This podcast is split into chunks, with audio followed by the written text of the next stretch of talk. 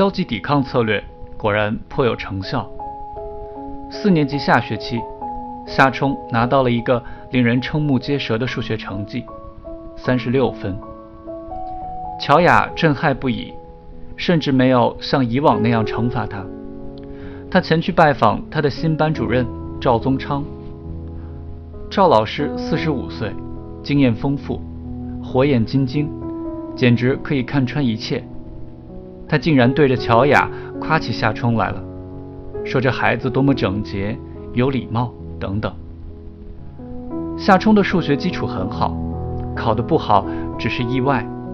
在考试中，他列对了每个算式，却算错了所有的结果，说明他的逻辑能力很强，只是缺乏计算数字的耐心而已。赵老师亲切的有点奇怪，微笑着说：“尤其是这孩子的作文非常好。”就连别的年级的老师们都承认，夏冲的作文好极了。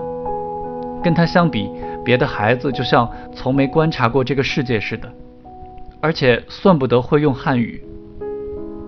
赵宗昌在夏冲的作文里发现了“唯物主义者”“蒋生矮奶”之类的字眼。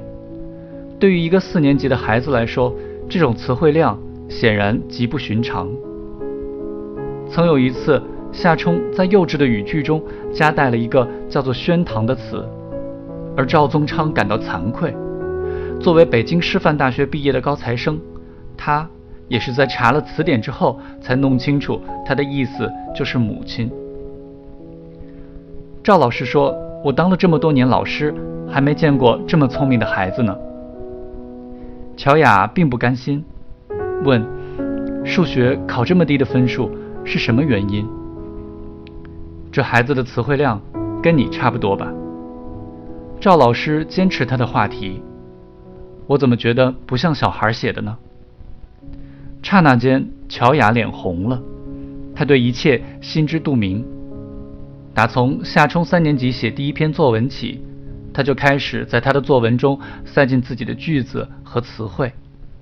这样一来，他就可以在类似今天这样的场合听到对儿子的赞美了。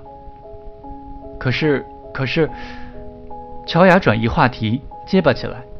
他，他，他数学怎么考得那么差呢？赵老师笑而不语。最终，乔雅不得不卸去伪装，狼狈地说：“赵老师，请您告诉我，这孩子的问题到底在哪儿？”赵宗昌做作地咳嗽了一声，慢条斯理地拆开了一包只有待客时才拿出来的凤凰牌香烟。拈出一支，花火柴点燃，吸了一口，从鼻孔里喷出烟来，烟雾如同谜团笼罩在乔雅的脸上。第一，我不知道你是怎么当母亲的，赵宗昌回答说。第二，我不知道他脑子里想什么。最初，夏冲只是逃掉一两节课，很快就整天的逃掉。赵宗昌立刻把这件事告诉给了夏明远和乔雅，夏冲被乔雅痛打了一顿，次日早晨又被父亲押送到学校。可是没出几天，他就又一次逃学了，就像从一个小偷变为强盗一样，他偷偷逃学，发展为公然的离家出走。这一年有三次，他留下了告别的字条，准备一去不返。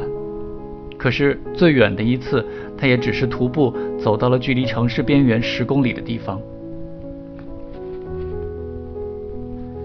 那是一个雨云低垂的日子，在一块块平整的田地之间，篱笆一样竖立着高大的灰色的树影。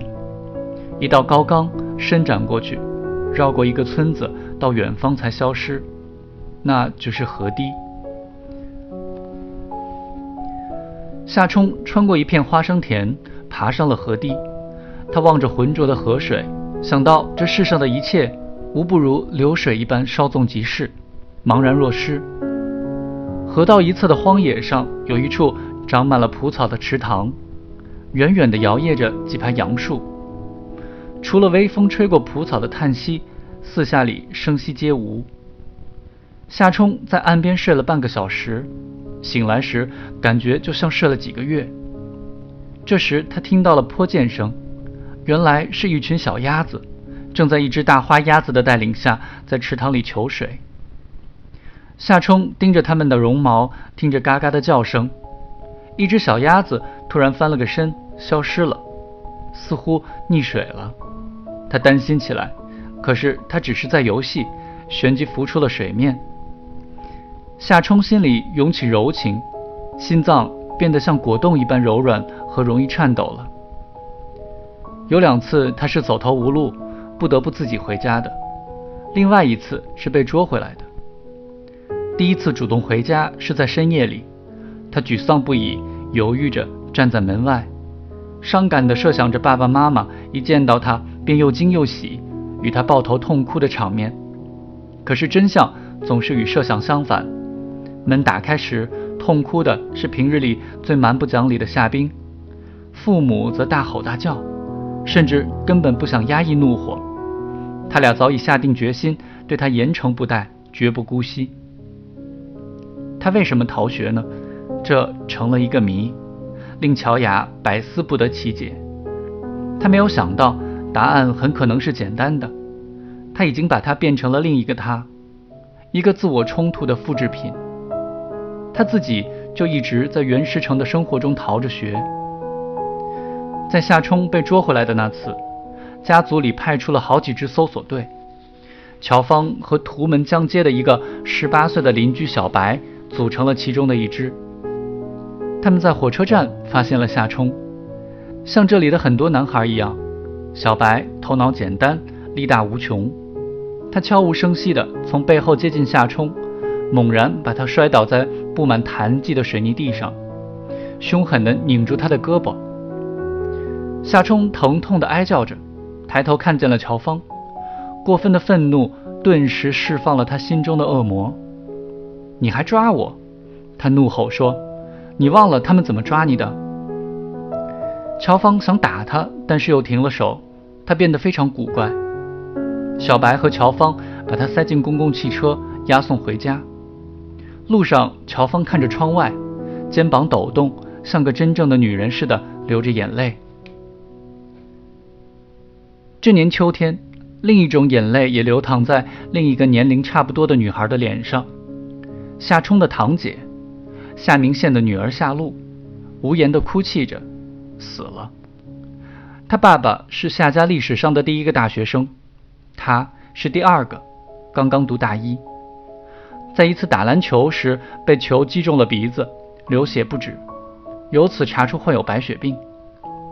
他持续高烧。头在冰枕上慢慢下陷，形成凹槽。